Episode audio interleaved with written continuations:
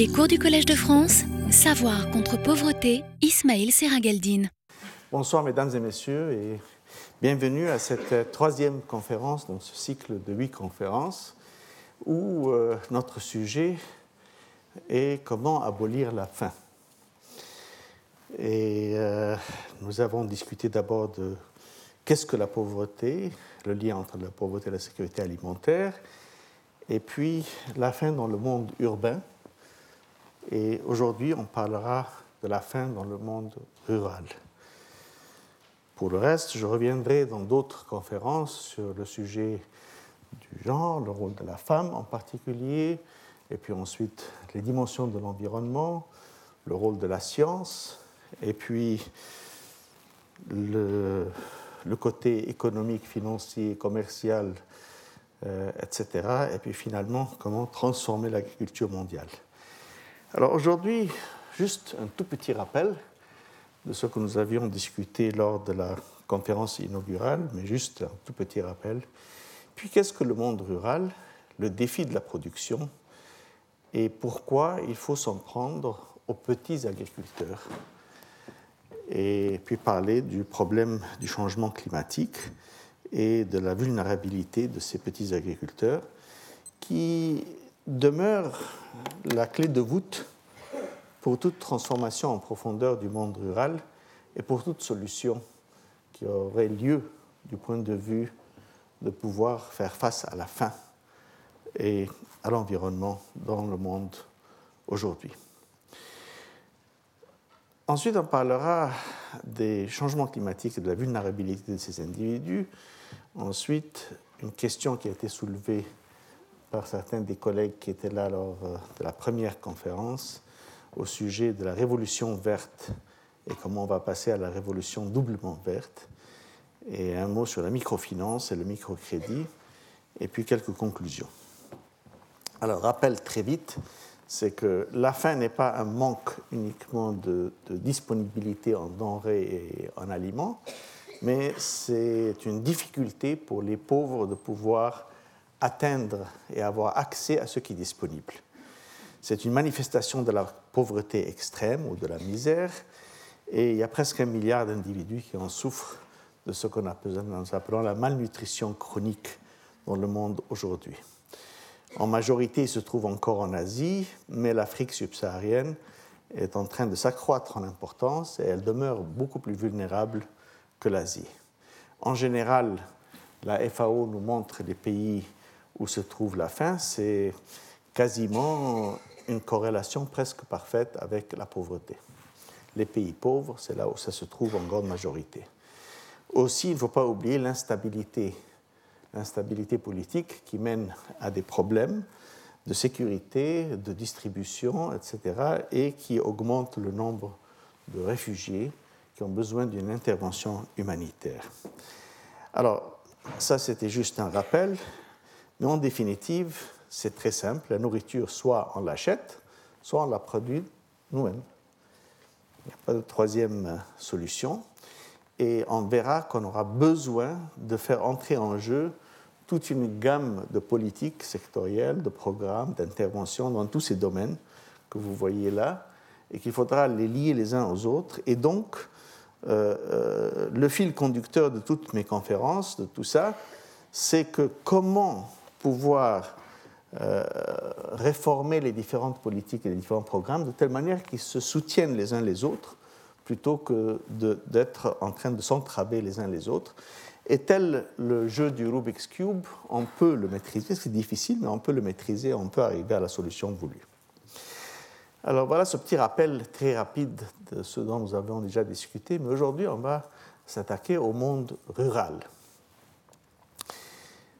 C'est le monde rural qui produit toute notre nourriture. Quelqu'un, un collègue me demandait, l'agriculture c'est vraiment important, et je lui ai dit, au fond, au fond, sans agriculture, sans surplus agricole, il n'y aurait aucune civilisation au monde. C'est-à-dire les grandes civilisations, je ne parle pas, il y a certaines civilisations, si on veut appeler des civilisations nomades, mais, mais en général, c'est quand il y a eu l'agriculture qu'il y a eu un surplus qui a permis la création des villes et le développement des civilisations telles que nous le connaissons. Euh, évidemment, quand on parle de l'agriculture mondiale, du monde rural, il y a un monde européen et un monde pour les pays en voie de développement. Ils sont très, très différents les uns des autres. Pour les pays en voie de développement, pour les pauvres, en général, à peu près soixante-dix pour cent des pauvres se trouvent dans le monde rural, malgré que rapidement, la majorité de la population devient urbaine. Et le constat le plus frappant, c'est que malgré que c'est le monde rural qui produit la nourriture, eh bien, un grand nombre de gens ruraux achètent leur nourriture. Alors ici, vous avez Bolivie, Éthiopie, Bangladesh, Zambie, Madagascar, et cetera. En rouge, c'est les, les citoyens urbains, les citadins, donc c'est normal qu'ils achètent. Ensuite, les petits fermiers euh, sont en jaune. En orange, sont les sans-terre, les, les ouvriers sans-terre dans le monde rural, qui eux aussi achètent leur nourriture. Et le bleu, c'est les petits agriculteurs qui sont en fait autosuffisants. Et seuls les verts sont eux qui vendent un surplus. Donc il y a un très grand nombre, même si on exclut le rouge des villes, il y a un très grand nombre de pauvres dans le monde rural qui continuent à acheter leur nourriture et donc qui sont très, très affectés par le prix de l'alimentation disponible. Alors, il faut réduire les prix et améliorer le contenu nutritionnel de, de, de, de ce qui est disponible. Mais, enfin, améliorer le contenu nutritionnel, il y a beaucoup à dire là-dessus. On avait parlé de, de la faim, de la faim chronique, on avait parlé du problème du euh, manque de taille et manque de poids, euh, on a parlé de De, de combien ça, ça posait en risque pour les enfants, que trente pour cent des enfants dans les pays pauvres, en fait, souffraient de manque de taille, de stunting, et dix pour cent souffraient de manque de poids, le wasting, et que dans les deux cas, c'était très sérieux, parce que ça pouvait mener à des effets sérieux sur le développement du cerveau pour l'enfant, pour l'avenir. Alors, que peut-on faire? Il y a un enrichissement biologique qui est possible, ce n'est qu'un début. On est en train même de penser à des vaccins comestibles. Une meilleure nutrition a été euh, l'objectif principal euh, d'une grande démarche qu'on appelle le, le riz euh, vitamine A ou le riz doré. Euh, il a été très critiqué et très attaqué parce que c'est une, un développement qui a été transgénique, qui a dû... Je vous expliquerai plus tard, quand on viendra au rôle de la science, exactement qu'est-ce qui s'est passé là-dedans. Mais généralement, la question qu'on veut poser aujourd'hui, ce n'est pas celle du riz transgénique, ce n'est pas celle des O G M. On va en parler lundi prochain dans le cours qui est dévoué à la, à la, au rôle de la science et qu'est-ce qu'elle peut faire et ne pas faire dans tous les domaines différents de la science, euh, biologique, euh, sur la science des terres, sur l'hydrologie, sur la pédologie, sur... il y a pas mal de problèmes scientifiques, pas seulement euh, les O G M. C'est un petit, tout petit entrefilet entre les autres sujets. Mais c'est ça la grande question. Comment réduire les prix sans nuire aux pauvres fermiers, aux pauvres agriculteurs qui produisent cette nourriture? Eh bien, la solution, c'est qu'il faut augmenter la productivité du petit fermier plus rapidement que la baisse des prix des produits, de telle manière à ce que son revenu à lui augmentera en même temps que les prix des denrées baisseront. Et ça sera bénéfique pour lui et pour les autres. C'est facile à dire, pas facile à faire. C'est facile à dire. Mais voilà, ça a été fait déjà lors de la Révolution verte. Ça, c'est le prix mondial du riz et la production de riz. Et vous pouvez constater, voilà, au fil des années, il y a eu une réduction du prix et une augmentation de la production. Donc on a pu en fait retrouver cet équilibre difficile où la productivité, parce qu'il n'y a eu quasiment pas d'augmentation de, de terres euh, euh, amenées sous production, donc la production a été une augmentation de la productivité de l'hectare euh, contre une baisse des prix. La baisse des prix a bénéficié à, à tous les pauvres, citadins et ruraux qui achetaient, et l'augmentation que vous voyez dans la productivité a été plus rapide, ce qui a fait que les petits planteurs ont pu bénéficier eux aussi. Donc ça s'est passé, on a pu le faire une fois, est-ce qu'on pourra le faire de nouveau ? Ça, c'est difficile et il faudra s'attaquer à des problèmes de fond. Le problème de fond principal, c'est que les pauvres, dans le monde, partout, n'ont pas de poids politique. Et les décideurs euh, se laissent influencer par les banquiers, par euh, les, les gros intérêts euh, politiques, les syndicats, et cetera, mais les pauvres petits planteurs, les plus pauvres dans les pays pauvres, n'ont pas de poids politique, donc ils sont souvent laissés pour compte. Ce qui veut dire qu'il y a aujourd'hui, dans presque tous les plans d'investissement des, des, des pays pauvres,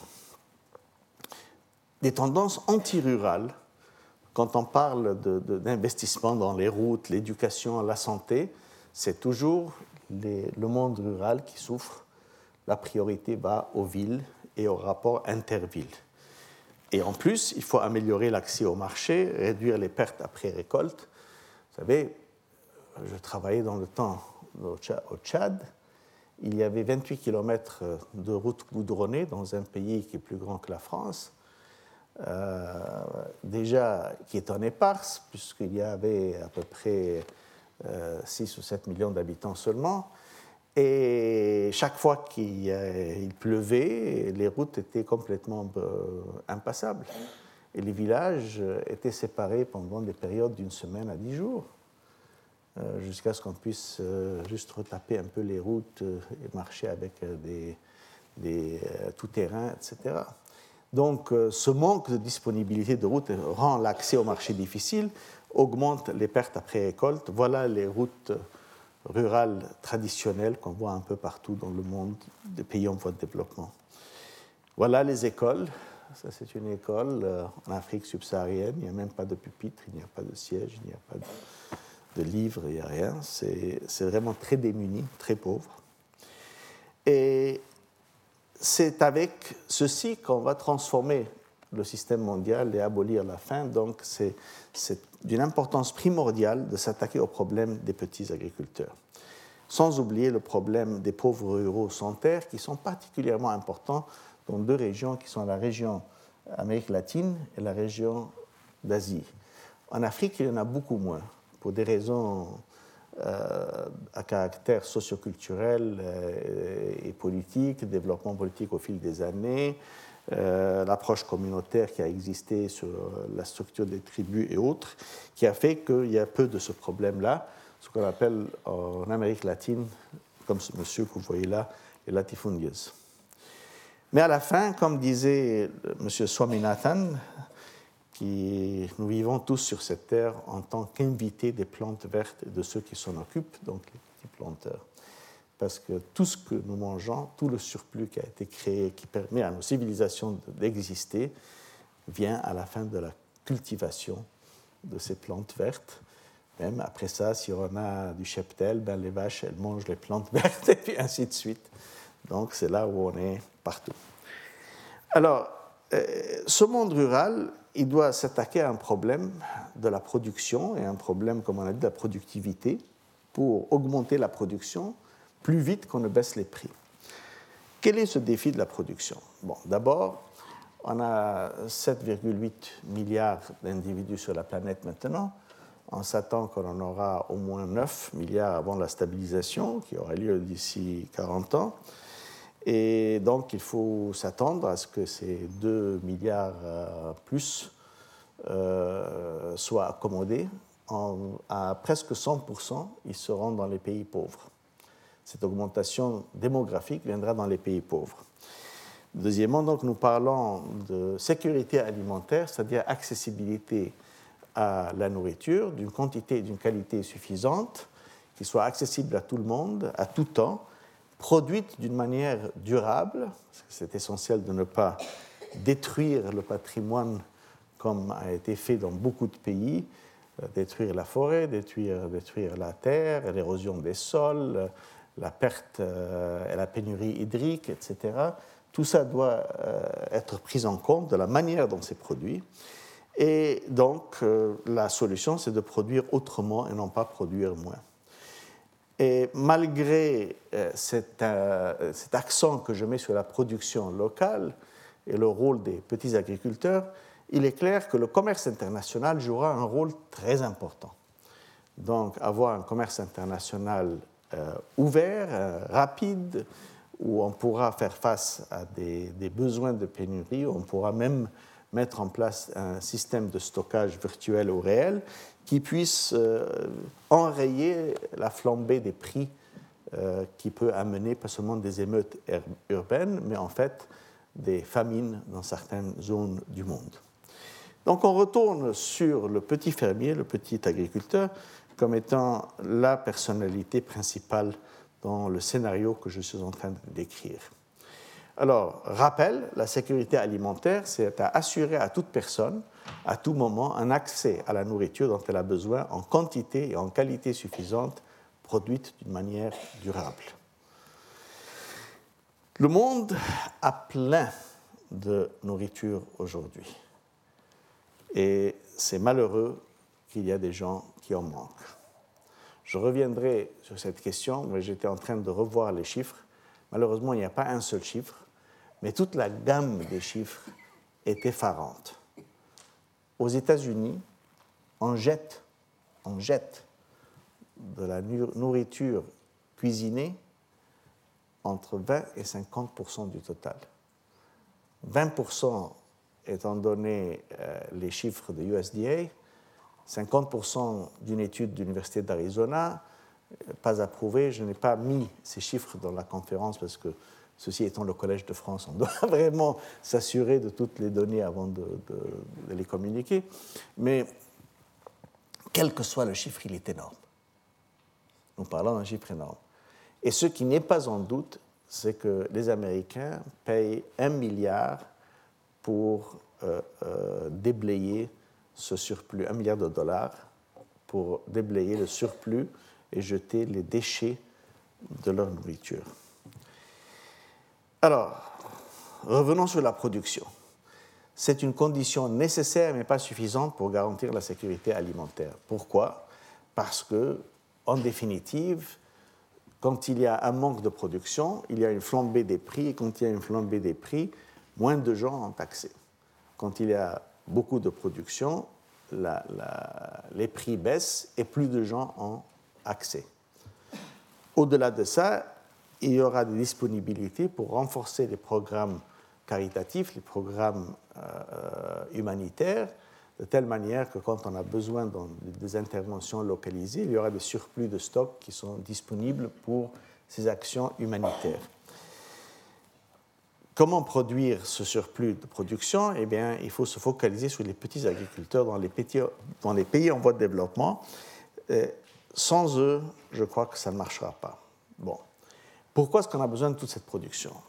D'abord, pour alimenter les humains, les animaux et les machines. Ça, c'est un peu problématique. Alors, on va revenir là-dessus. Commençons par les humains.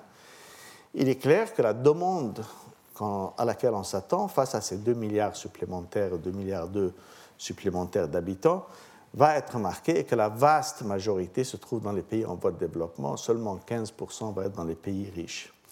Et même beaucoup moins pour les racines et les tubercules, comme les pommes de terre, et cetera. Les pays riches représentent moins de trois pour cent de la demande qui sera disponible.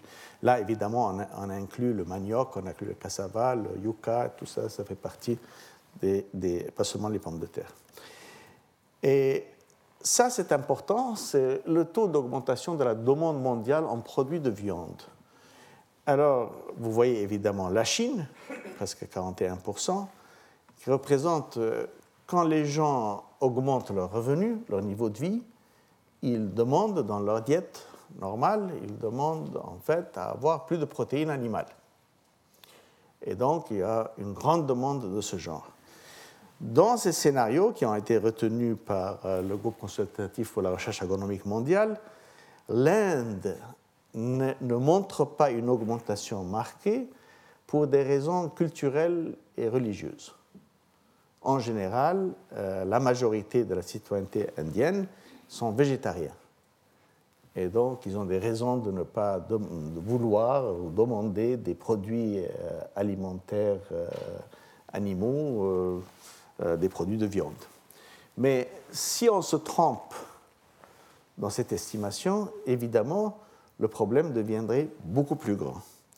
Pourquoi beaucoup plus grand ? Parce qu'on va voir l'impact que ça a sur euh, les aliments pour les animaux. Alors, généralement, pour répondre aux défis de la production, où on augmente la surface à cultiver, où on augmente les rendements. Alors, comment faire ? Eh bien, l'agriculture intensive que vous connaissez en Europe, la bioculture ou l'agriculture paysanne, ou ce que je préconise moi-même, qui est une agriculture précise et durable, qui est le meilleur de la science avec la meilleure gestion.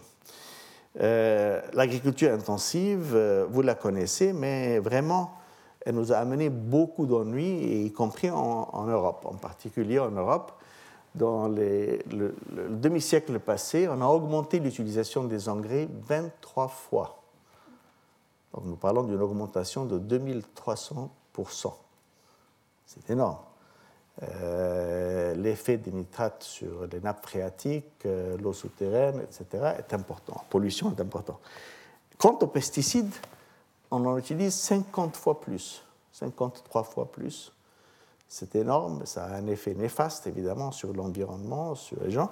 Et les pesticides ont une tendance à favoriser l'évolution des, des, des, des insectes et, et, et des pestes qui sont euh, euh, capables de, de, de, de ne pas être... Euh, euh, Euh, tués par les pesticides, parce qu'à chaque coup, on enlève la majorité des, de la génération disponible, mais il en reste un peu.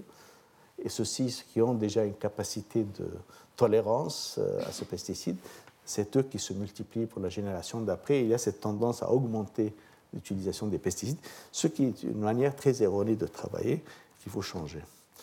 Est-ce que la science peut nous apporter une agriculture précise, durable et en harmonie avec la nature ? Oui. J'en suis convaincu. Donc il faut relever ces défis en augmentant les rendements biologiques, en améliorant le contenu nutritionnel, en intensifiant l'agriculture et en une gestion durable des ressources naturelles. Et le rôle de la science là-dedans est vu par la Révolution verte qui, en, si on regarde entre mille neuf cent cinquante et mille neuf cent quatre-vingt-douze, on a à peu près une augmentation très marquée du point de vue de la production en graines, Euh, augmentation énorme des personnes, mais euh, quasiment aucune augmentation, un pour cent, deux pour cent seulement dans, dans la terre. En fait, la production a augmenté de deux virgule huit, presque trois fois pour les graines, pour plus de deux fois le double nombre de personnes, et les rendements ont augmenté de... de On passait de, de, de demi-tonne par hectare à un virgule un tonne, et la couverture par calorie a augmenté de vingt et un pour cent. Donc tout ça a été fait pendant que la terre a augmenté, l'utilisation de, du sol a augmenté seulement de un pour cent. Et ça, c'était le résultat euh, de l'approche scientifique des centres de recherche agronomique qui ont voulu travailler, mobiliser la science pour résoudre les problèmes des pauvres. Et de nouveau, je peux vous dire, juste parce que je sais que cette question intéresse euh, ce public, ça n'a rien à voir avec les O G M, parce que ça, c'était avant les O G M. Tout ça a, été, a eu lieu à travers des, des, euh, des regular plant breeding programs qu'on faisait à l'époque.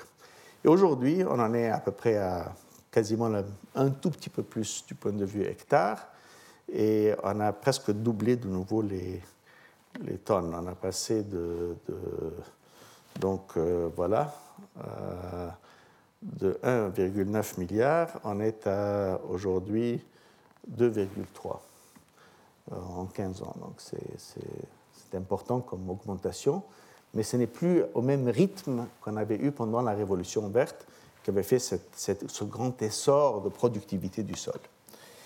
Et en fait, Paul Wagner avait fait ce constat, il a dit que euh, Malthus euh, était en erreur, parce que, en fait, jusqu'il y a quarante-cinq ans, donc jusqu'à le début de la, de la Révolution verte, euh, chaque génération prenait plus de terre que la génération précédente pour se nourrir. Et depuis quarante-cinq ans, chaque génération prend moins de terre que celle qui l'a précédée. Mais tout ceci peut changer, étant donné le deuxième euh, euh, élément du scénario, qui est production pour alimenter les animaux. Alors, qu'est-ce qui se passe? Comme j'ai dit, avec l'augmentation des revenus, les gens demandent plus de protéines animales dans leur diète, dans leur nourriture, ce qui fait qu'on s'attend à ce qu'entre deux mille et deux mille vingt, la demande en viande augmentera de presque trente pour cent, du lait vingt-cinq pour cent et les œufs de, de, de à peu près trente pour cent.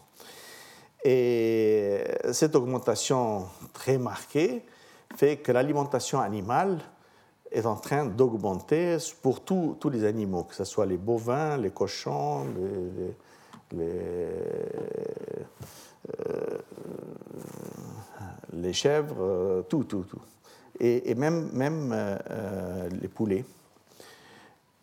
Le poulet fermier, là, le, ce qu'on appelait en Afrique, ceux qui connaissaient l'Afrique comme moi, le poulet bicyclette, euh, il n'existe presque plus. C'est malheureux, mais c'est comme ça.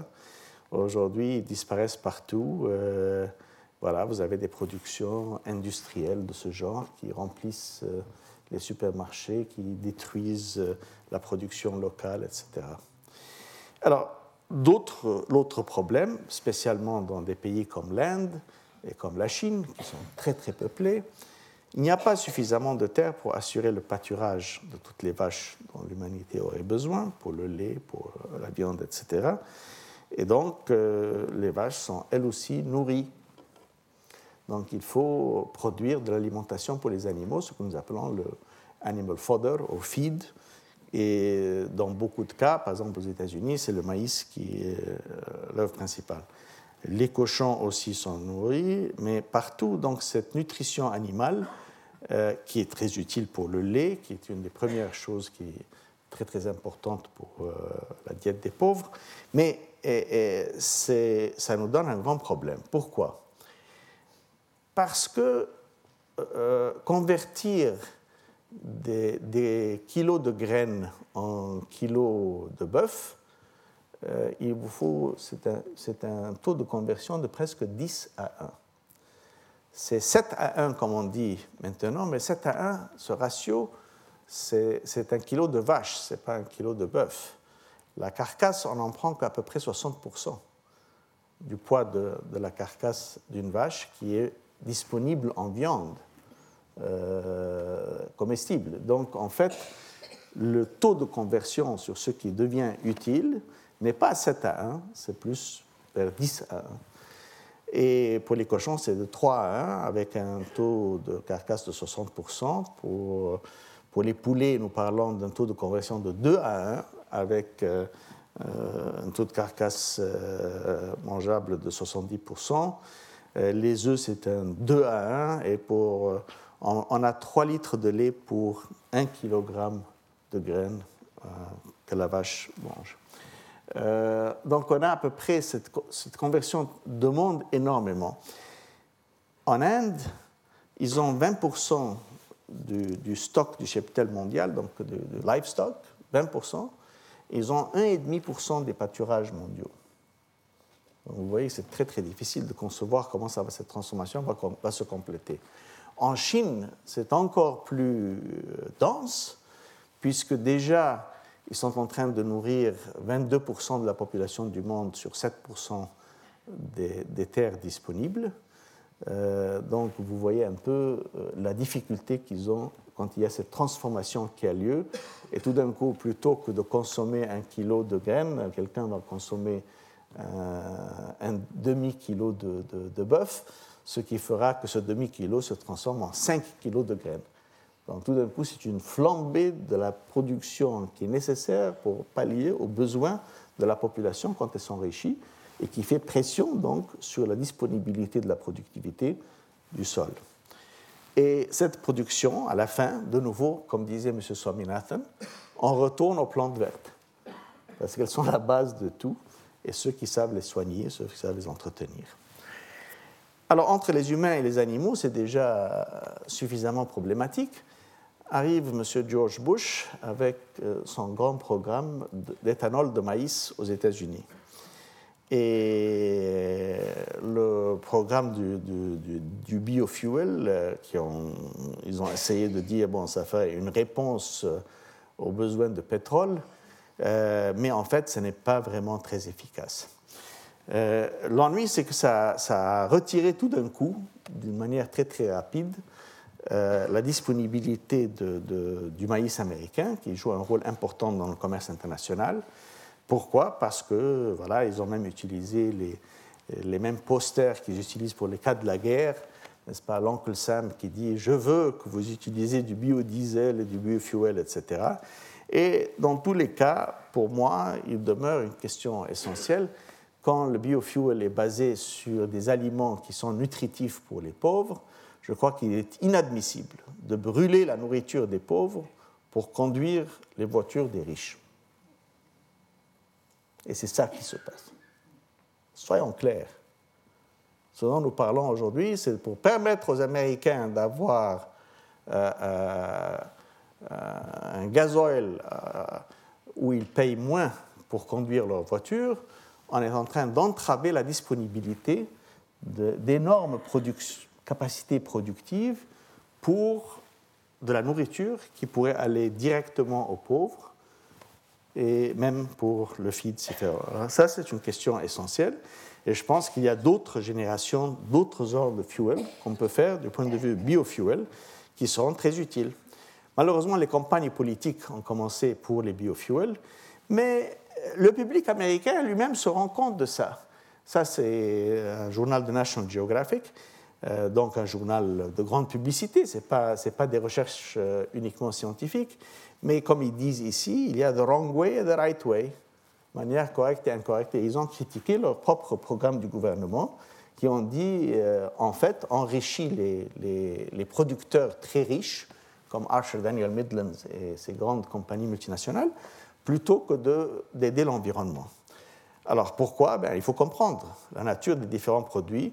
L'éthanol de maïs, que M. Bush voulait soutenir d'une manière très importante, en fait, on a une augmentation de, de, d'efficacité que de vingt-deux pour cent. Et étant donné, ça c'est sous le meilleur cas, sous le meilleur cas. Mais comme il ne peut être multiplié au, au, euh, euh, avec le, le, le pétrole euh, qu'à un taux entre dix et quinze pour cent, ce qui va faire que l'augmentation réelle de l'efficacité d'un litre de benzine que vous ajoutez à votre voiture sera de l'ordre de vingt pour cent sur dix pour cent, donc vous parlez de deux pour cent, trois pour cent de plus, pas plus que ça. En échange de quoi, euh, on donne énormément de soutien euh, à l'éthanol.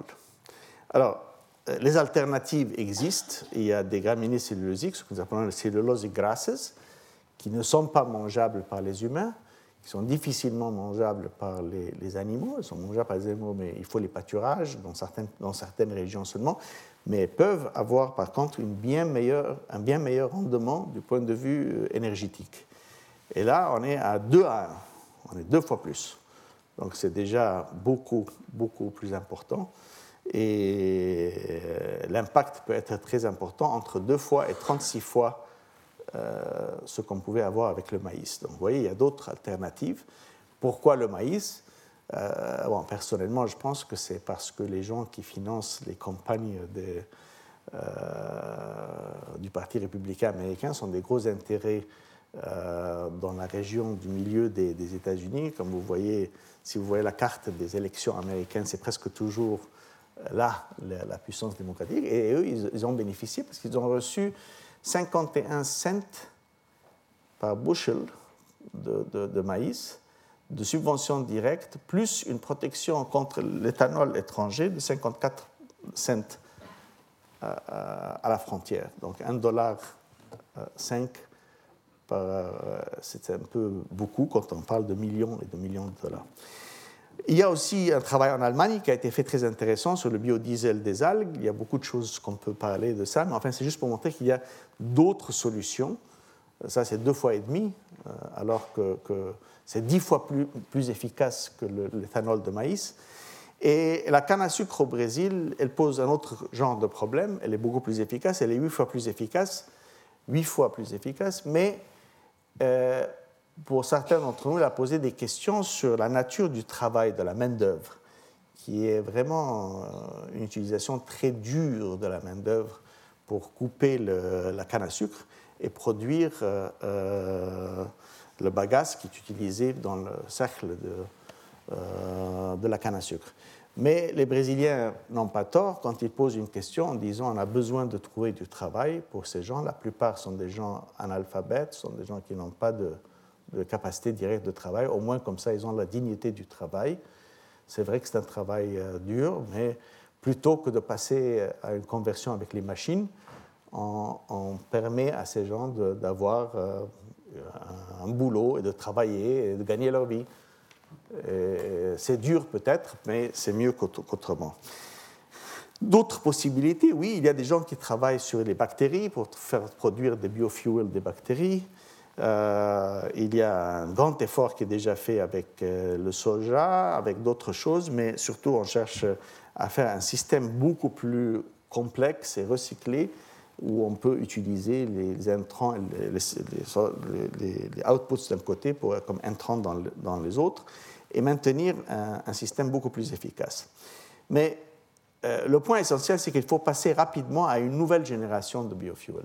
Cette notion de, de, de, de subventionner l'utilisation du maïs euh, pour produire de l'éthanol qui ensuite sera mélangé avec le pétrole euh, n'est pas vraiment une, euh, défendable sur le niveau ni environnement, ni économique, ni analyse approfondie comme vous venez de voir.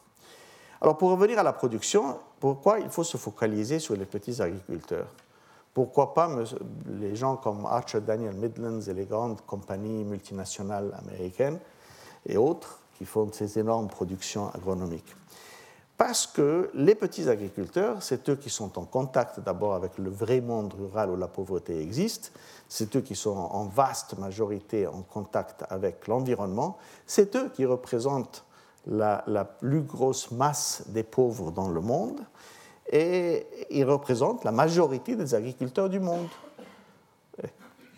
Leur degré de pauvreté est disproportionné et l'impact qu'on a en arrivant à les toucher et à améliorer leur bien-être est énorme sur le niveau du développement. À peu près à trois fois, on a trois fois plus d'effet dans la réduction de la pauvreté en ayant une augmentation du P I B de un pour cent à travers le secteur euh, rural, le secteur agricole, que si on l'a à travers l'industrie. Une augmentation de un pour cent du P I B à travers l'industrie n'amènera pas les, l'amélioration en bien-être que, qu'amènera un pour cent de, du, du, de, la, de l'amélioration à travers le secteur agricole. Évidemment, je ne parle pas de l'agriculture des pays développés. Les agriculteurs euh, en Europe, aux États-Unis, au Canada, c'est différent. Je parle en Afrique, en Asie, en Amérique latine. Et comme on a dit que c'est leur productivité qui doit augmenter plus vite que la baisse des prix, donc c'est, c'est vers eux qu'il faut se tourner pour assurer que c'est leur productivité à eux qui va améliorer leurs revenus et ce n'est pas quelqu'un qui va leur vendre des, des, des, des, des produits qui sont produits ailleurs et puis euh, échangés et amenés dans, dans les pays. Et, et quand je parle de productivité, je dis qu'il faut aujourd'hui, au jour où nous sommes, au jour où nous savons de quoi il s'agit avec l'environnement, qui est d'ailleurs le sujet qu'on va traiter vendredi. Euh, mercredi, on parle du rôle des femmes, vendredi du rôle de l'environnement. Il faut prendre en compte euh, pas seulement la productivité par unité de terre, qui est ce que tout le monde a fait jusqu'à présent. On parle toujours de productivité, c'est tonnes par hectare. Hectare, c'est une unité de terre.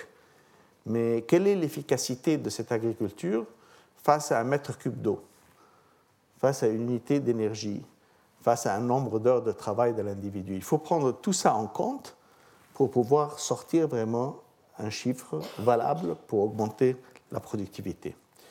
Pour le moment, malgré que je n'aime pas l'utilisation du chiffre d'un dollar par jour, comme j'avais dit lors de la première conférence de ce cycle, mais euh, n'empêche que quatre-vingt-douze pour cent euh, des un virgule deux milliard qui ont moins d'un dollar par jour euh, sont des petits agriculteurs et leurs familles, évidemment. Qu'est-ce qu'ils confrontent comme défi? D'abord, la mondialisation, y compris les supermarchés dans les pays pauvres. Les supermarchés dans les pays pauvres refusent, refusent de traiter avec les petits agriculteurs. Ils veulent ou bien des grands agriculteurs ou des commerçants qui, eux, iront traiter avec les petits agriculteurs, mais pour ramasser la production et la ramener à un niveau qu'ils veulent. Et donc, ce qu'on voit dans les, dans les supermarchés, qui est une situation mondiale aujourd'hui, un peu partout, eh bien, les petits agriculteurs n'arrivent pas à vendre leur production par le truchement de, de, de ces systèmes de vente. Il y a le faible prix des produits agricoles sur le marché mondial, et ça, c'est un, un problème, parce que quand on est en train de dire, d'un côté, on veut réduire les prix, et de l'autre côté, on veut euh, euh, augmenter la productivité. Oui, il faut augmenter la productivité et il faut réduire les prix. Mais en ce moment, les prix étant ce qu'ils sont, avec la productivité étant ce qu'elle est, c'est là le problème. Si leur productivité était beaucoup plus élevée, les prix actuels seraient bons, et même on pourrait s'améliorer encore en, en descendant encore, mais ce n'est pas le cas. Leur productivité en ce moment n'est pas au niveau voulu, et donc il y a une, toute une campagne à mener dans ce domaine-là pour pouvoir améliorer leur production et leur productivité. Troisièmement, ils souffrent à cause du changement climatique. En particulier, ils n'ont pas les moyens de soutenir une mauvaise année. Une année de sécheresse les détruit complètement. Ils n'ont pas de quoi pouvoir se soutenir d'une année à une autre, dire oh, on a eu une mauvaise année cette année, euh, on va emprunter un peu d'argent, on va pouvoir se tenir jusqu'à l'année prochaine, les choses seront mieux. Non, ce n'est pas le cas. Souvent, ils perdent tout ce qu'ils ont et ils, ils sont à plat et ils deviennent des sans-terre, des, des sans-fermiers. En plus, dans beaucoup de pays, et surtout en Afrique subsaharienne, le sida est en train de, de faire des ravages dans beaucoup de pays, et, et, et dans l'absence d'une solution, ça frappe d'une manière très marquée les plus pauvres. Et puis, la croissance continue de la population fait qu'une petite ferme, quand elle est léguée à trois, quatre, cinq enfants, elle est divisée encore, elle devient encore plus petite, encore plus petite. Et en fait, cette augmentation de la population au niveau le plus bas fait que les petites fermes deviennent encore plus petites. Et puis, évidemment, l'absence de la voie politique. Qui est-ce que le décideur va écouter? Le patron de l'industrie ou le petit fermier? Bon, je pense que c'est clair que ce sera le patron de l'industrie qui va gagner, et les intérêts de l'un et de l'autre vont de pair. Alors, un point, pourquoi est-ce que dans un cycle de conférences comme ça, où j'attache tellement d'importance au rôle des petits agriculteurs, est-ce qu'on va faire la prochaine conférence au sujet du genre et du rôle des femmes? Eh bien, nous ne devons jamais oublier la dimension du genre, parce qu'en particulier, par exemple, les femmes en Afrique produisent quatre-vingts pour cent de la nourriture, reçoivent dix pour cent des salaires et possèdent un pour cent des terrains. quatre-vingts pour cent, dix pour cent, un pour cent. Et en plus, souvent, souvent, souvent, elles sont laissées pour compte. Seulement quinze pour cent des vulgarisateurs sont des femmes. Donc, la plupart du temps, les vulgarisateurs agricoles hommes parlent aux fermiers hommes et laissent pour compte les fermiers femmes, qui, elles, sont celles qui produisent quatre-vingts pour cent de la nourriture en Afrique. C'est quand même une dynamique extraordinaire qui a besoin d'être euh, confrontée et attaquée. Alors, euh, parlant du changement climatique et de leur vulnérabilité, nous avons observé, en fait, cette année, des inondations au Pakistan. Voilà, vous voyez. Euh, il ne faut pas oublier que les inondations du Pakistan ont détruit vingt pour cent de la récolte au Pakistan cette année. vingt pour cent. Donc, il y a une chute de vingt pour cent de la production à cause des inondations, auxquelles ces gens euh, n'y sont pour rien, évidemment. Mais encore plus, il faut, vous pouvez vous imaginer l'effet destructif qui a eu lieu sur les champs, sur la terre, sur le nivellement, sur tout ça à cause des inondations. En même temps, nous avons vu des sécheresses en Russie euh, qui ont mené à des incendies importants et le fait que la Russie a bloqué l'exportation des graines, euh, interdit l'exportation des graines euh, cette année. Alors, comment des sécheresses et des inondations en même temps ? Euh, eh bien, tous les modèles prévoyaient ça, la coexistence des deux. Euh, ce n'est pas, c'est pas une surprise, les analyses climatologiques nous l'ont dit, les modèles climatologiques nous le disent, et en plus, encore, pas seulement la coexistence des deux, mais en fait, la présence euh, de, de, de, de phénomènes euh, climatiques extrêmes, c'est-à-dire des ouragans, par exemple, qui ont frappé les Caraïbes et les États-Unis. Voilà les, les ouragans avec leurs inondations, et cetera, aux États-Unis. Et, et toutes ces conditions climatiques sévères induisent des contraintes sur la production alimentaire. C'est-à-dire la perte de vingt pour cent des récoltes du Pakistan, euh, la, la perte de... Je ne connais pas exactement le pourcentage en Russie, mais le fait est qu'ils ont bloqué l'exportation. Euh, tout ça euh, mène donc à une, une situation où la disponibilité de la nourriture, dont nous dépendons tous, est affectée par ces changements climatiques. Mais d'une manière beaucoup plus directe, la vulnérabilité des petits agriculteurs est beaucoup plus accentuée quand il y a cette variabilité qu'on voit un peu partout. La sécheresse, euh, que peut-on dire ? C'est, c'est la mort. C'est, c'est le ravage de l'agriculture. Il n'y a rien qui survit à la sécheresse et engendrera encore plus de faim. Et souvent, même euh, quand ils avaient euh, du bétail, euh, tout ça se perd euh, très rapidement. Alors, nous avons vu en deux mille huit, la crise des prix alimentaires a révélé la faiblesse et la fragilité du système mondial actuel. La capacité du système mondial de répondre aux besoins et de pallier et entraver cette flambée de prix qui avait lieu en partie à cause de, de, du programme en deux mille sept des biofuels américains, mais en partie seulement. Il y avait une sécheresse en Australie, un autre grand exportateur de graines mondialement, et cetera. Cette combinaison des éléments a fait qu'on a vu une, une, une énorme faiblesse du système mondial international. Et les prix ont flambé, et les pays exportateurs ont eu recours à l'interdiction de l'exportation. Pas uniquement des produits alimentaires pour les humains, mais aussi pour le bétail, les animaux, et cetera. Et en plus, les biocarburants de la première génération, l'éthanol euh, de maïs, avait eu un effet néfaste sur la disponibilité du maïs américain, spécialement pour le Mexique. Et le résultat a été une flambée des prix de, du maïs. Et ça a été un grand problème pour le Mexique, où il y a eu des émeutes, comme vous le savez. Euh, il y a eu d'autres émeutes aussi dans d'autres pays, y compris le mien, en Égypte, pour le, le blé. Mais euh, au Mexique, c'était le maïs. Mais ce n'est pas tout. Notre grand problème à terme, c'est l'eau. L'eau, pas seulement c'est la vie, mais l'eau, c'est essentiel pour l'agriculture. C'est-à-dire soixante-dix pour cent de toute utilisation de l'eau mondialement va pour l'agriculture.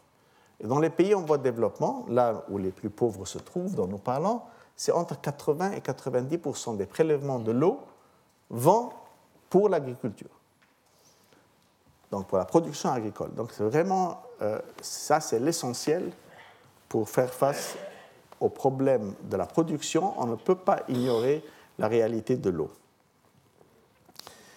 Je vous dis un chiffre frappant. Pour produire une calorie de ce que vous mangez, on utilise un litre d'eau. C'est-à-dire, si en moyenne, j'ai besoin de, je ne sais pas, disons deux litres par jour pour boire, au minimum, disons deux litres par jour, euh, je cuisine avec euh, dix litres supplémentaires, je me baigne avec quinze en plus, euh, Euh, je nettoie avec quinze en plus, disons cinquante litres, cent litres, eh bien, en moyenne, je consomme deux mille sept cents litres par jour à travers la nourriture que je mange. Ça, c'est, c'est, c'est, c'est, c'est frappant comme chiffre, hein, quand on réalise. Chaque calorie est un litre. Ça, c'est un chiffre en moyenne. C'est-à-dire, il y a de ceux qui produisent, euh, évidemment, quand c'est... c'est C'est une production qui a très peu de, de, de produits de viande dedans. Euh, elle coûte moins en litres s'il y a beaucoup de produits de viande, comme euh, par exemple aux États-Unis, euh, ils prennent cinq mille cinq cents litres pour produire trois mille trois cents calories. Euh, au Sahel, ils prennent à peu près euh, euh, mille litres pour produire mille huit cents calories. En moyenne, quand tout additionné à travers le monde entier, on arrive à deux mille sept cents litres et deux mille sept cents calories, que j'ai pensé réduire dans cette petite formule, une calorie, un litre. Et dans les cent dernières années, nous avons perdu cinquante pour cent des zones humides, euh, ce que nous appelons les, les wetlands, et le résultat a été qu'on comprend beaucoup mieux l'impact sur l'éthologie, pas seulement sur les, les oiseaux et les autres, mais aussi sur euh, la fertilité des sols et autres problèmes qui se passent. En plus, l'eau souterraine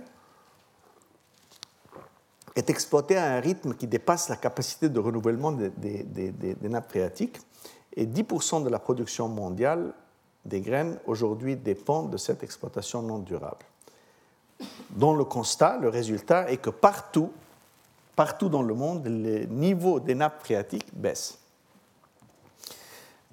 Alors, d'abord, on subventionne les pompes en Égypte et aussi bien en Inde. Le résultat, évidemment, c'est qu'on pompe de l'eau sortant de la terre, et puis la nappe phréatique baisse. Alors ça, c'est une photo du Sahel qui vous montre quel est l'impact de réduire la nappe phréatique. Bon, ça, c'est un puits, un puits commun, où, comme le niveau baissait, ils ont dû aller plus loin, plus loin, plus loin, plus loin, plus loin, plus loin, pour trouver à peine quelques gouttes d'eau boueuse au fond. Et puis, après ça, vous avez la sécheresse qui va prendre, la désertification qui joue son rôle. Et ensuite, on aura les réfugiés environnementaux, dont on voit dans certaines zones le cas se trouve. Alors, euh, quelqu'un me peut tout de suite me poser la, la, la question en me disant, mais enfin, pourquoi cette situation, plus qu'il y a de temps en temps des inondations et, et des sécheresses, bon, la période des inondations, ça remplit de nouveau. Non, alors ça, c'est particulièrement néfaste. C'est que quand il y a des sécheresses, euh, la terre, euh, elle, elle devient euh, solide. Et, et lorsque les pluies viennent pour l'inondation, ça fait des flash floods, des inondations rapides, et, et, et ça ne s'absorbe pas dans la, dans la terre. En fait, plus il y a cette variabilité, moins il y aura de capacité pour que le système puisse se recharger d'une manière naturelle. Un gros problème ici. En même temps, il y a la dégradation des terres arables qui continue et qui s'accentue, parce que quand il y a des sécheresses, et la terre devient s'effrite, et puis avec le vent, ça enlève tout le topsoil qui est extrêmement essentiel pour tout ça. Nous avons des pertes, dégradations de sol qui sont importantes. Et ça, ce sont des analyses qui ont été faites euh, par euh, la Banque mondiale sur euh, le risque de dégradation des, des, des sols, Euh, tel que nous le voyons aujourd'hui et tel qu'il est projeté à cause de cette variabilité de la pluviométrie. Et comme vous voyez, de nouveau, c'est dans les zones africaines qu'il y a vraiment, c'est très marqué comme euh, risque, l'augmentation des risques. Alors, une meilleure gestion de l'eau s'impose. Comme disait mon, mon ami David Seckler, « more crop per drop », il faut avoir plus de production pour chaque goutte d'eau.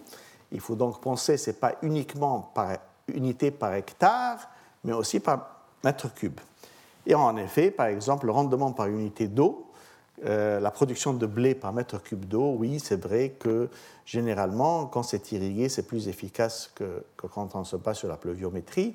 Mais par contre, quand c'est uniquement ce que nous appelons l'irrigation supplémentaire, on est beaucoup plus efficace dans le rendement possible par unité d'eau. Là, ce n'est pas par unité de, de, euh, de terre, mais voilà, on augmente juste dans une période de sécheresse, au début et à la fin de la saison, euh, et on se base sur les pluies. Donc, il y a un accord, ce n'est plus un choix, ou bien c'est irrigué, ou bien c'est, ça se base sur la pluviométrie, mais il y a un choix de gérer, gérer l'eau d'une manière scientifique pour avoir le maximum possible. Deuxièmement, l'eau, de plus en plus, devient polluée. Donc l'utilisation de l'eau, la réutilisation de l'eau pose des grands problèmes. Et il y a des systèmes qui sont en train d'être étudiés pour essayer de nettoyer ça à travers des bactéries ou de faire des désalinations, mais ça, ça ne se fait que pour l'utilisation individuelle et des villes. Mais dans certains cas, on arrive à même produire du high value agriculture, ce que nous appelons par exemple comme les légumes et les fruits, ceci étant un travail qui a été fait au Kazakhstan. Donc, euh, euh, étant donné que la plupart des agriculteurs vivent dans cette précarité déjà, la baisse des prix est dévastatrice pour eux et le changement climatique accroît cette vulnérabilité. Donc, vraiment, il faut axer le programme de la recherche agronomique, non pas sur les biofuels américains de M. Archer Daniel Midlands et compagnie, mais sur les besoins de ces petits agriculteurs qui, eux, pourront refaire ce qui a été fait pendant la Révolution verte. Cette énorme augmentation, cet essor que vous avez vu avec le prix euh, du riz et l'augmentation du riz, et euh, ça va nous aider beaucoup. Mais il faut prendre en compte que le changement climatique va changer la disponibilité de l'eau. Et euh, M. Euh, Kanayo Nwanze, le, le, le président du FIDA, a dit que nous pouvons nous attendre que la majorité des pays en voie euh, de développement auront des difficultés à augmenter euh, euh, leur capacité de produire plus de, de, de nourriture. Ce n'est pas seulement une question de plus de nourriture. Quand on dit pourquoi est-ce que les pays africains restent à niveau faible et pourquoi les pays asiatiques ont un essor de P I B? Eh bien, le P I B, dans certains de ces pays, se rattache très directement à, à l'impact de la pluviométrie. Ça, c'est le, le P I B en ligne, et, et ça, c'est la pluviométrie. Et ça, c'est l'Éthiopie, le cas de l'Éthiopie, par exemple. Voilà, vous avez une période de vingt ans. Et vous pouvez voir qu'avec la pluviométrie, le P I B monte et baisse parce que le secteur agricole est important. Le secteur agricole dépend de la pluviométrie, donc la production demeure extrêmement précaire. Deuxièmement, quand on ajoute l'augmentation de la population, alors au mieux, si vous êtes capable de faire beaucoup, vous arrivez à une augmentation du P I B par quatre pour cent par an, par exemple, dans une bonne année, et avec trois pour cent de, de, d'augmentation de la population, donc ça fait un pour cent d'augmentation par revenu par individu. Alors, un pour cent de revenu par individu, c'est-à-dire vous dites à quelqu'un, vous savez, pour doubler votre revenu, on en a pour soixante-dix ans. C'est un peu beaucoup. Hein? Et par contre, ce qui est encore pire, c'est que si ce un pour cent se multiplie pendant sept ans, par exemple, c'est déjà très bien, sept années grasses, sept années de bonne pluviométrie, une mauvaise année de sécheresse, moins quatre. Et avec la population qui augmente de trois pour cent, donc par individu, c'est moins sept. On a annulé le un pour cent supplémentaire pendant sept bonnes années avec une mauvaise année. Alors, vous voyez bien que ces pays, quand les gens disent pourquoi est-ce qu'ils ne font pas comme le dit, ben, ils ont des problèmes différents. Et il faut comprendre la nature de ces problèmes. Et c'était extrêmement difficile de pouvoir faire face à ça. Et voilà, c'est de quoi ça a l'air, par exemple, dans le Sahel. Si vous êtes à la place de cette femme, qu'est-ce que vous allez faire? Vous n'avez pas un village pour vingt kilomètres tout autour. C'est en éparse, ce n'est pas comme le Bangladesh où on peut faire du commerce, et cetera. Il n'y a pas. Et que peut-on faire avec le manque d'infrastructures qui existent, le manque d'équipement social, le manque d'investissement? Comment peuvent-ils en fait transformer leur vie? Il y a moyen, mais c'est extrêmement dur et il ne faut pas commencer par dire « Ah, c'est qu'ils ont des problèmes ». Non, c'est, c'est... en fait, ils ont des vrais problèmes qui ont besoin de solutions différentes. Et les solutions ne sont pas les mêmes pour l'Asie, pour l'Amérique latine, pour l'Afrique et pour les autres endroits. Alors voilà, par exemple, la variabilité normale telle qu'elle était attendue pendant, au Kenya, par exemple. C'est une euh, tendance actuelle du changement climatique. Déjà, on voyait ça. Bon, maintenant, à terme, regardez ce qui se passe. En moyenne, la variabilité continue, mais en moyenne, chaque fois, c'est moins. Chaque fois, c'est moins. À terme, c'est moins. Vous voyez? C'est pas horizontal comme ça. Du point de vue contenu, ça change. Et l'eau devient vraiment euh, la denrée principale, la, l'intrant principal dont on a besoin. Et constituera un défi majeur qui est une des raisons pour lesquelles, euh, personnellement, j'ai dit euh, que le, cette, ce siècle serait le siècle qui verrait les guerres de l'eau, là où le siècle passé a vu les guerres du pétrole. Mais euh, ici, de nouveau, le président du FIDA disait « On estime que un virgule quatre milliard d'individus vivent dans des pays où les nappes phréatiques sont en train de baisser. » Je vous ai montré des images de qu'est-ce que ça veut dire quand les, l'eau souterraine baisse. Et euh, que d'ici deux mille vingt, entre soixante-quinze et deux cent cinquante millions d'habitants en Afrique, en Afrique seule, seront un, auront un problème de, de water stress. Ils auront moins de, de, de, de mille mètres cubes par personne, par habitant par an, et ça devient vraiment sérieux. Donc, c'est, et c'est, ça va augmenter à cause du, du changement climatique. Par exemple, de l'autre côté de la Terre, en Chine, on a vu le résultat.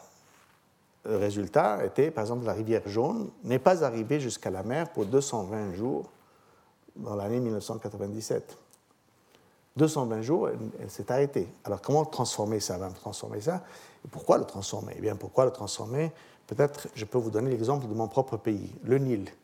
Le Nil, il arrive ici au Caire, venant du sud, avec douze millions de tonnes de, de, de, de sel et d'éléments. Ensuite, à travers toute la zone agricole du delta, le temps qu'il arrive à la Méditerranée, il en a trente-quatre millions de tonnes.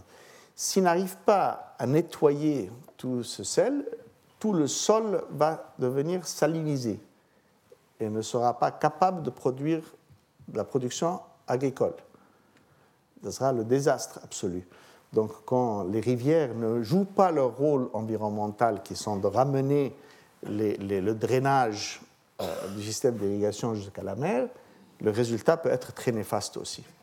Sans compter le fait que nous, ex- nous disons que même aujourd'hui, avec le changement climatique, il se peut que le delta est très plat en Égypte, que, que si il y a, le, la mer s'élève, voilà, il y aura des problèmes très sérieux.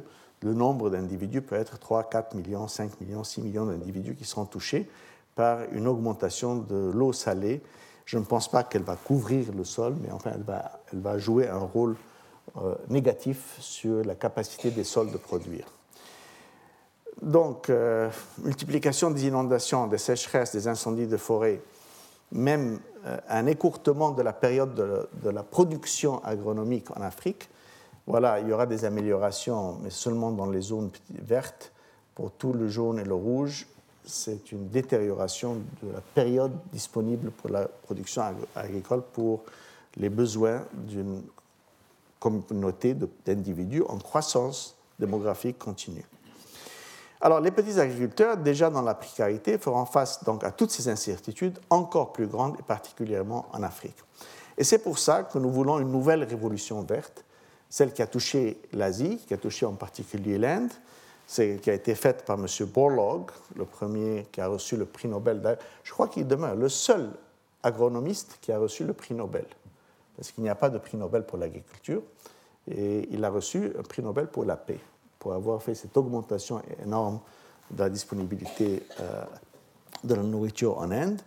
Et, et, et là, je sais qu'elle est critiquée par certaines O N G aujourd'hui, mais je crois qu'ils, qu'ils ont tort, parce qu'il faut une révolution doublement verte, c'est vrai, des cultures génétiquement plus diversifiées, moins d'intrants chimiques, une gestion intégrée du sol et de l'eau. Et pour cela, M. Swaminathan, qui a été, enfin disons, le disciple de M. Euh, Borlaug, qui euh, a reçu le premier prix, la première fois qu'on a fait le World Food Prize, qui est l'équivalent du prix Nobel pour l'agriculture, parce que ça n'existe pas un prix Nobel, c'est lui qui l'a reçu, le World Food Prize, et parce qu'il avait en fait été chargé de, de, de, de l'Inde, là où cette transformation en profondeur a eu lieu. Alors voilà ce qui s'est passé. Si on était resté avec les, la productivité existante, on aurait dû amener toute cette production, toutes ces terres sous production, malgré qu'on a pu maintenir le, le, la superficie des terres en production, le rouge seulement. La surface sauvée était le vert, et ça dans tout, toutes les différentes cultures. Le total est l'équivalent de toutes les terres agricoles du Canada, des États-Unis et du Brésil. Alors imaginez-vous si tout ça avait été ramené euh, sous production agricole, combien de forêts on aurait dû détruire, combien d'espèces on aurait perdu de suppléments, avec trois cents millions d'hectares supplémentaires d'amener sous production. Et euh, ces semences on, sont distribuées un peu partout dans le monde, elles fonctionnent très bien. À l'encontre des gens qui en disent qu'on avait euh, voulu augmenter les pesticides, les, les savants de, de, euh, des centres internationaux ont proposé, et voilà une de leurs analyses, qu'on pouvait maintenir la production et la productivité sans utiliser autant de pesticides. Et, et c'est eux qui ont demandé cette réduction de pesticides, et comme vous voyez, la production du riz a continué. Et que, qu'est-ce que peut-on parler de la perte de la biodiversité ? Maintenant, on a quelques grandes variétés. Autant on avait des, des centaines et des milliers de variétés. D'abord, ce n'est pas uniquement euh, la Révolution verte qui a fait ça, c'est toute la production agronomique mondiale. Aux États-Unis, voilà, en mille neuf cent trois et en mille neuf cent quatre-vingt-quatorze, le, le, le nombre de variétés qui sont en train d'être utilisées, comme vous voyez, le nombre a beaucoup baissé. Mais euh, et ça n'a rien à voir avec le, avec le système de la Révolution verte, ça a existé un peu partout. Mais par contre, ce qui se passe, c'est qu'on a aujourd'hui développé des banques de semences et des banques de gènes qui sont beaucoup plus développées que ce que n'était le cas avant. Et j'ai eu le privilège et l'honneur de, de les mettre, six cent cinquante mille accessions, sous gestion intergouvernementale de cent quatre-vingt-neuf pays. Comme ça, les, les, les vingt-deux denrées principales pour les pauvres, que ce soit le sorgho, le mil, le riz, et cetera, ne seront jamais euh, otages à la décision d'un seul pays ou, ou d'un seul intérêt. Ces collections sont disponibles pour tous les chercheurs dans le monde entier. Euh, le problème, c'est que la base de l'alimentation humaine est très limitée.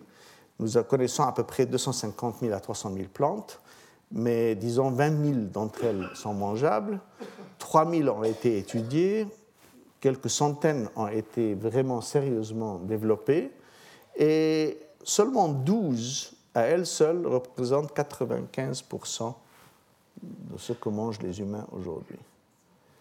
De trois cent mille à douze, il y a, il y a de la même, même de vingt mille à douze, il y a une marge où on peut changer la nature de la production agronomique.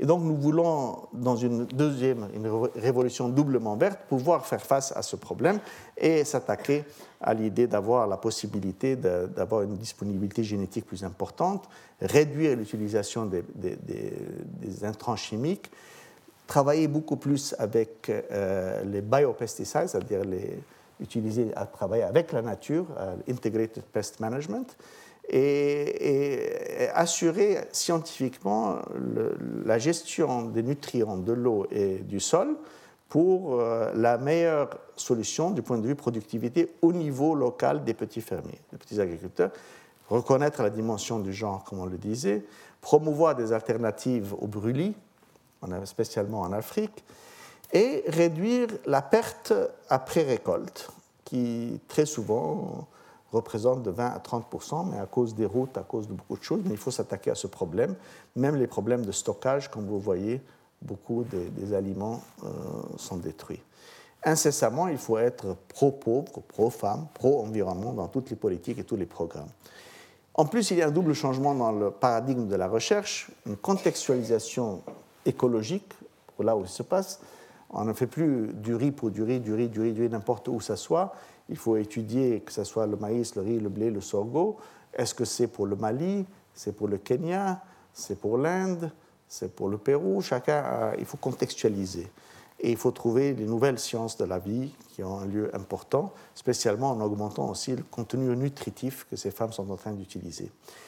Un autre volet qui n'a pas été vraiment attaqué par la Révolution verte, c'est les ressources Euh, euh, De, de, de, de marine ou aquatique. Euh, les poissons, euh, et même dans les récifs coralliens, malheureusement, ils sont en train de disparaître, des jardins magiques qui deviennent des surfaces mortes.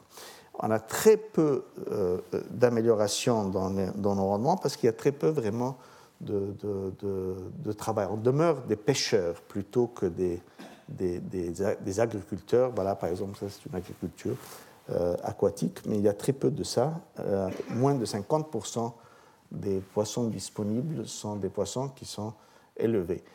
ce qui fait que le stock des poissons dans la plupart des mers du monde a chuté, comme vous le savez. Il y a eu des, des batailles entre la Commission, euh, l'Union européenne et le Canada, et, etc., sur qui a le droit de pêcher où, et cetera. Mais le fait est que pourquoi, au lieu de, d'investir dans la technologie de la pêche, on n'investit pas dans la technologie de produire des protéines, d'ailleurs qui sont meilleures pour le cœur que la viande rouge, et, et qui euh, auraient beaucoup moins de, de, de besoin du point de vue en grains. Donc, euh, il ne suffit pas d'avoir ces solutions en recherche, il faut les amener à ces petits cultivateurs. Et ça, euh, la vulgarisation agronomique doit amener les résultats. Et malheureusement, comme je vous disais, la, la vulgarisation ag- euh, agricole est, est seulement quinze pour cent de femmes. En plus, c'est les pays riches qui doivent jouer un rôle principal. Pourquoi ? Parce que s'ils ont quarante fois leur revenu par habitant, ils dépensent deux cent vingt fois plus sur la recherche mondiale. Du point de vue recherche, deux cent vingt fois plus. Et donc, le fossé, le fossé de la capacité en sciences et technologies se développe. Voilà un, un laboratoire euh, euh, scientifique pour la recherche agronomique aujourd'hui. Voilà un fermier euh, de riz en Asie il y a deux mille ans. Et voilà un fermier aujourd'hui. Il y a deux mille ans, aujourd'hui. Si ça ne change pas, on va à un apartheid scientifique. Il y a ceux qui auront toutes les réponses et ceux qui n'en auront pas. Et il y a un besoin impératif de mobiliser le savoir génétique. Euh, c'est la sagesse traditionnelle avec les connaissances modernes, et les différentes régions auront des problèmes différents, mais tous auront besoin de l'apport de la science. Euh, par exemple, la tolérance de la sécheresse. Déjà, quinze pour cent de réduction dans la production du maïs est due À, à, à la sécheresse. Il y a une augmentation totale, mais il y a, une, il y a eu quinze pour cent de, de pertes, euh, et ça peut se dégrader encore plus. Alors, ils travaillent aujourd'hui, les centres de recherche agronomique travaillent avec les petits planteurs pour faire des essais, pour trouver un maïs tolérant à la sécheresse. Là, ils cherchent du pois chiche tolérant à la sécheresse en Syrie. Et quant à la biotechnologie, ben, il y a que va-t-on faire à l'avenir ? Il y a, ça, on va en discuter lundi prochain, mais il y a ceux qui imaginent qu'on va additionner des, des génomes, et peut-être les Américains vont nous produire des, un maïs nouveau. Bon, ça, évidemment, c'est une caricature. Attention, attention, ça, c'est une caricature. Mais ça, c'est vrai. C'est un concombre. Caricature.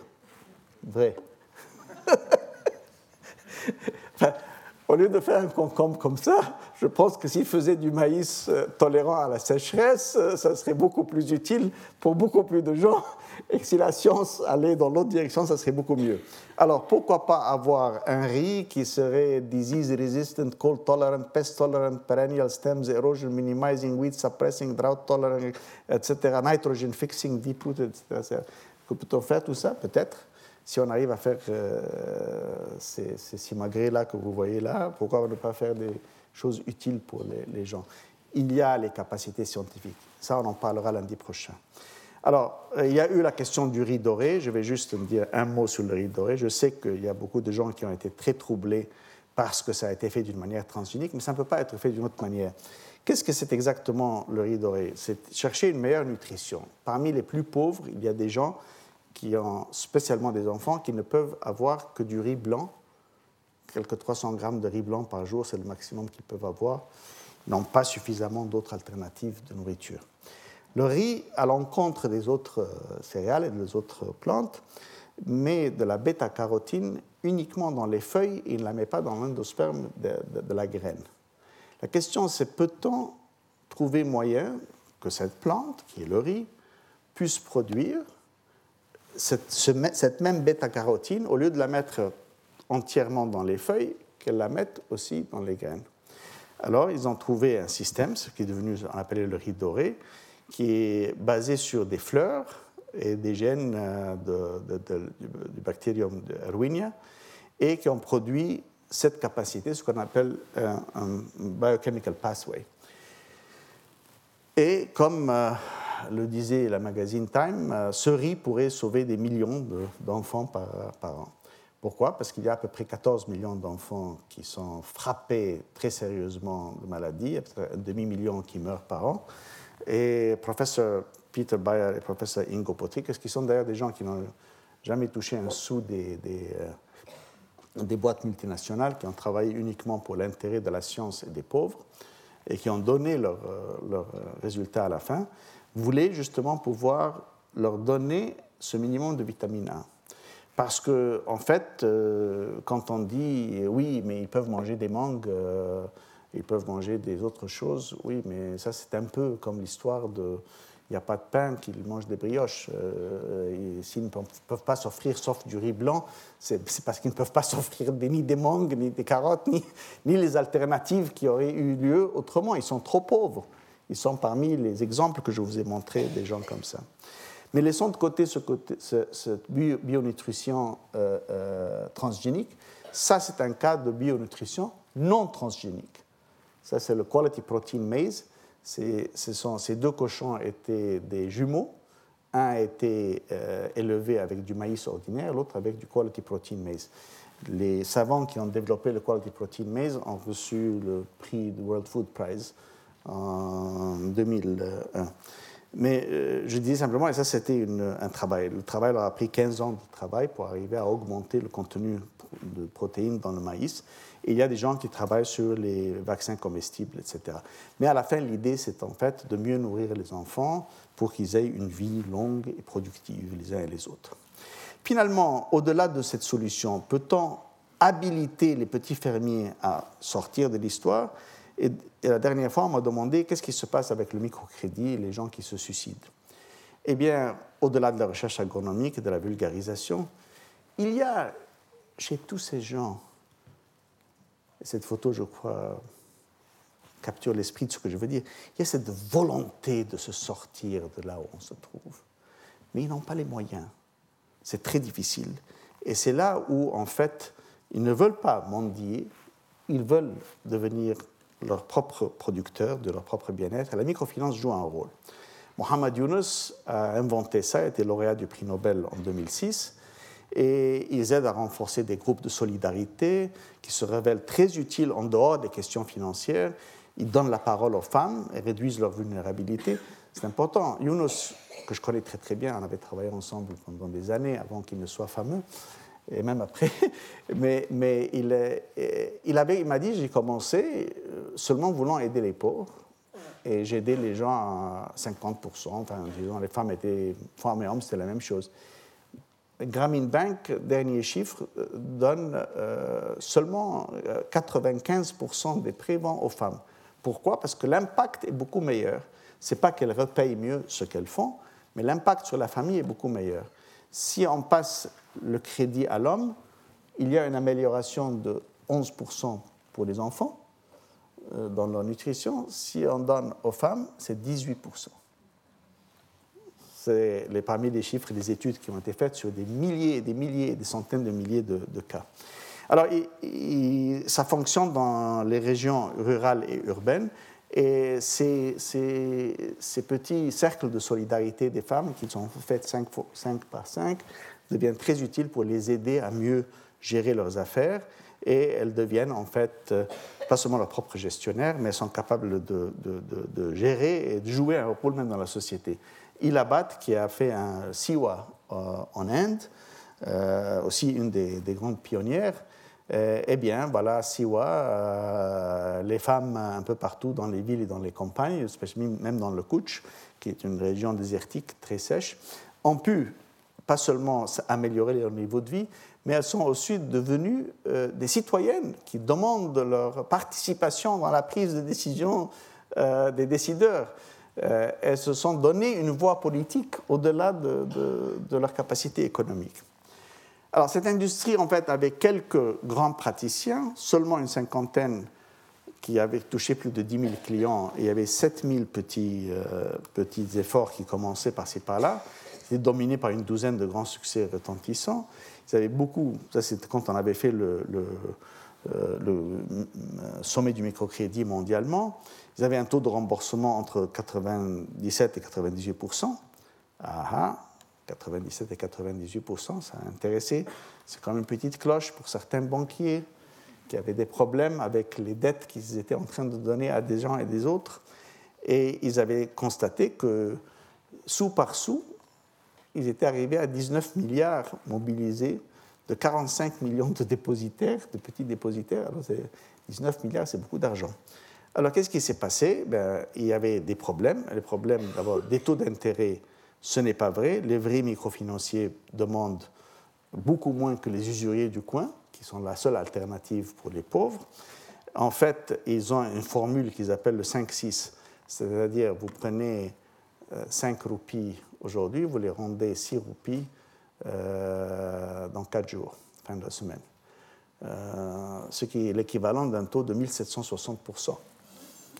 Euh, par contre, euh, les, les, le microcrédit à la Sewa, à la Grameen, demande vingt pour cent, entre vingt et vingt-deux pour cent. Le maximum que j'ai vu parmi les bons microfinanciers, le maximum était de trente-cinq pour cent par an, comparé à mille sept cent soixante. Donc, c'est vraiment un chiffre très, très différent. Et c'était l'important, et ça, c'est l'important, c'est que c'était une action de terrain plutôt qu'une action financière. C'était des gens, des O N G, des gens qui croient à l'attaque contre la pauvreté. Et c'était, il y avait eu de très grands succès. Alors, qu'est-ce qui n'a pas marché? Eh bien, avec le succès, les nombres augmentent, les petites sommes s'additionnent, et s'additionnent, et deviennent des grosses sommes qui attirent les banquiers ou ceux qui veulent devenir banquiers. Moi, je suis banquier moi-même, hein, n'oubliez pas, j'ai passé vingt-huit ans de ma vie à la Banque mondiale, donc je connais les banquiers très bien, très bien. Alors, les banquiers se sont impliqués de l'affaire, ils ont dit, nous allons transformer les opérations de microfinance en banque, en de, de vraies banques. Et moi, j'étais parmi ceux, à l'époque, j'étais vice-président de la Banque mondiale, j'ai dit, pas question. Si j'ai un microfinancier qui est en train d'aider les pauvres, qui travaille à peine avec un capital de vingt mille dollars ou même trente mille dollars, et si vous le transformez en J P Morgan et que dans cette transformation, il cesse d'aider les pauvres, pour moi, ce n'est pas une réussite. Vous avez créé une nouvelle banque, mais vous avez perdu quelqu'un qui aidait les pauvres. Donc, euh, il y a deux fonctions très différentes. Et malheureusement, ils ont oublié ça, ils sont interpellés, créer des réseaux de soutien, construire la solidarité, aider les gens qui ont besoin d'aide, rester petit, rester au ras de sol pour pouvoir rester en contact avec les gens. Les prêts individuels à la place des prêts collectifs, je vais vous en dire un mot directement, c'est ça qu'ils doivent faire. Et au lieu de faire ça, les banquiers s'intéressent à compléter une transaction financière aussi rapidement que possible, élargir le nombre de prêts, accroître les sommes des prêts, collecter les remboursements en dépit de la situation des clients.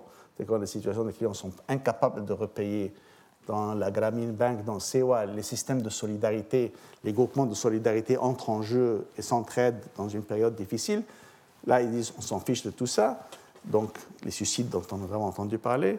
Offrir de nouveaux prêts pour payer les intérêts des anciens prêts, ce qui est la... la, la, la la manière capitale de vous faire entrer dans un cycle euh, vortex qui vous tire euh, vers le bas en augmentant la dette euh, à repayer d'une manière incroyable et maintenir le ratio financier en dépit de tout. Voilà ce que les banquiers font. Bon, euh, heureusement qu'il y a beaucoup de praticiens de la microfinance qui maintiennent la philosophie du système, qui, elle, est, est là pour aider et habiliter les plus pauvres et non pas par avoir des, des réseaux, des, des ratios financiers, et qui, elle, retrouve dans sa philosophie les trois côtés dont j'avais parlé au début de comment transformer la société.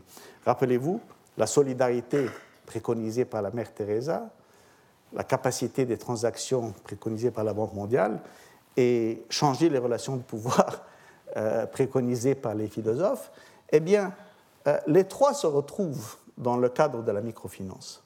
Vous avez vu avec les femmes de Sewa qui demandaient leurs droits comme citoyennes. Vous avez vu avec les, les services de solidarité de, de, de Grameen, et cetera. C'est un vrai système d'habilitation des pauvres. Et une histoire pour vous expliquer la différence, c'est le forage qui a été financé par Grameen. Un forage, c'est un forage particulier. Je connais bien cette histoire parce que j'étais euh, impliqué là-dedans. Alors, ils disent, nous faisons des de, de, de micro-prêts aux, aux individus. Nous avons besoin... De, de faire un forage, ça coûte trop.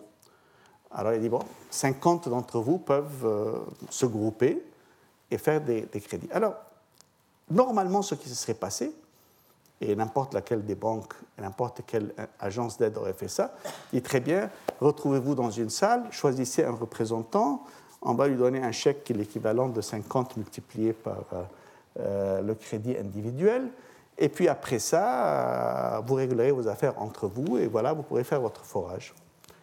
Eh bien, la Grameen a refusé. Ils ont dit non, ça ne nous regarde pas, on va vous faire cinquante crédits individuels. Chacun venait, recevait son crédit dans sa main, et puis il allait et il le donnait à la personne qu'ils avaient nommée pour aller euh, arranger le forage. Le sens de la propriété, de la participation que cet individu a reçu en ayant eu l'argent en main, et puis allant vers son représentant et lui dire « Voilà, je, c'est moi qui ai emprunté cet argent, je te le donne maintenant pour que tu ailles au nom de nous tous, et devant tous, nous sommes en train de te donner cet argent que nous avons emprunté chacun à nous seuls, et tu vas maintenant arranger le forage. » Ça fait que l'histoire du forage ne devient pas quelque chose d'externe à la communauté, mais elle appartient à la communauté. Et c'est comme ça qu'on construit l'habilitation des pauvres du bas en haut. Alors, du point de vue bancaire, mon Dieu, vous avez fait cinquante opérations individuelles pour un montant qui aurait pu être fait en une seule opération, qui aurait pris le, le un cinquantième de l'effort administratif. Mais ce n'est pas une question d'effort administratif. C'est une question d'habiliter les gens, de leur donner la capacité de se saisir, de se prendre en main, de décider leur avenir. Et c'est ça qui fait la différence. C'est ça qui fait que ces individus, en fait, ont un rôle, et il y a le rôle de la communauté qui est créée avec. Et c'est pour ça que la microfinance joue un rôle complémentaire à cette action au ras de sol dont nous avons besoin. Alors, finalement, j'ai beaucoup parlé, mais je vais conclure avec un rappel de tout ce qu'on a dit aujourd'hui. La faim est associée à l'extrême pauvreté dans les deux mondes urbain et rural. Une demande croissante, car nous devons faire face à l'augmentation du nombre d'habitants sur la planète, aussi bien que leur transformation, leur urbanisation. Le changement du régime nutritif des gens qui améliore leur niveau de vie, plus de protéines animales, nécessite plus de production agricole, et nous devons également recourir au rattrapage de la couverture calorique pour le milliard d'individus qui ont toujours faim. Rappelons-nous que parmi les plus pauvres, il y a ceux, même dans le monde rural, qui achètent leur nourriture quand même, et un grand nombre d'entre eux, il y a une minorité seulement qui, qui est en surplus. Ce qui veut dire qu'il faut la réduction des prix et l'augmentation de la production. Et la réduction des, des, des prix des produits alimentaires est d'une très grande importance pour lutter contre la faim, et dans les villes et dans les régions rurales. Et l'augmentation de la production s'avère le moyen le plus sûr pour réduire ce, ces prix à long terme.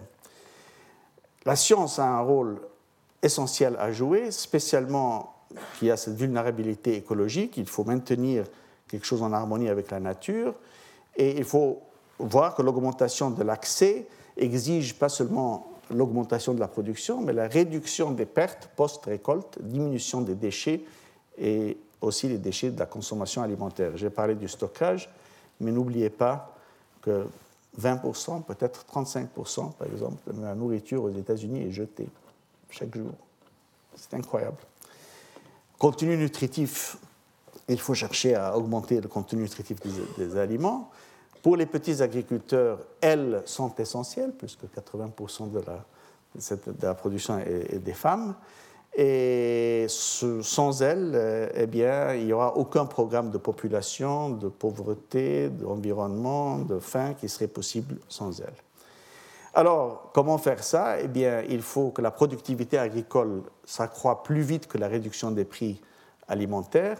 Nous avons vu le cas avec le riz qui avait été fait pendant cet, cet exemple-là. Bien, il faut le multiplier, démultiplier beaucoup de fois.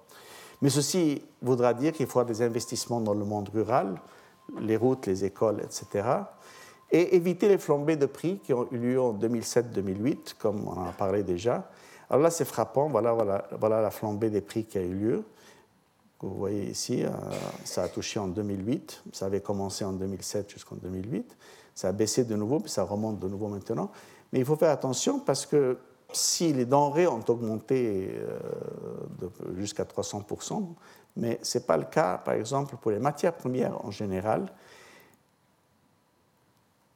L'alimentaire a, a augmenté de presque deux cents pour cent, un peu plus que deux cents pour cent, pendant que le pétrole a augmenté beaucoup plus et les autres les métaux ont augmenté beaucoup plus. Ce qui veut dire, c'est que même une augmentation assez marquée peut amener en fait des émeutes et des problèmes qu'on en a vu au Mexique et ailleurs.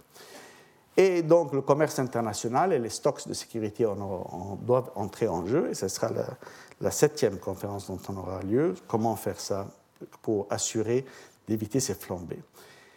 À la fin, c'est l'agriculture, c'est le monde rural qui est au centre de la sécurité alimentaire. Et si la production agronomique a lieu d'en, d'engager tous ces différents éléments, eh bien, de plus en plus, on voit que l'éventail des interventions nécessaires pour gérer la production agronomique devient de plus en plus vaste. Et on a besoin donc d'avoir une attaque beaucoup plus approfondie. Et ceci nous ramène sur la question que pour réussir à abolir la faim, il faudra mobiliser des programmes et des, des politiques dans tous ces différents domaines, tels justement le fameux cube de Rubik. Et puis, je dois dire qu'aujourd'hui, avec un milliard de personnes qui ont faim, le nombre d'enfants qui meurent, qui, qui perdent leur production du, d'un cerveau capable de les aider pour le restant de leur vie, il n'y a plus de temps à perdre. L'heure est à l'action. Nous le devons aux petits fermiers, aux enfants, et au monde entier. Et je vous remercie. Retrouvez tous les contenus du Collège de France sur w w w point collège tiret deux tiret france point f r.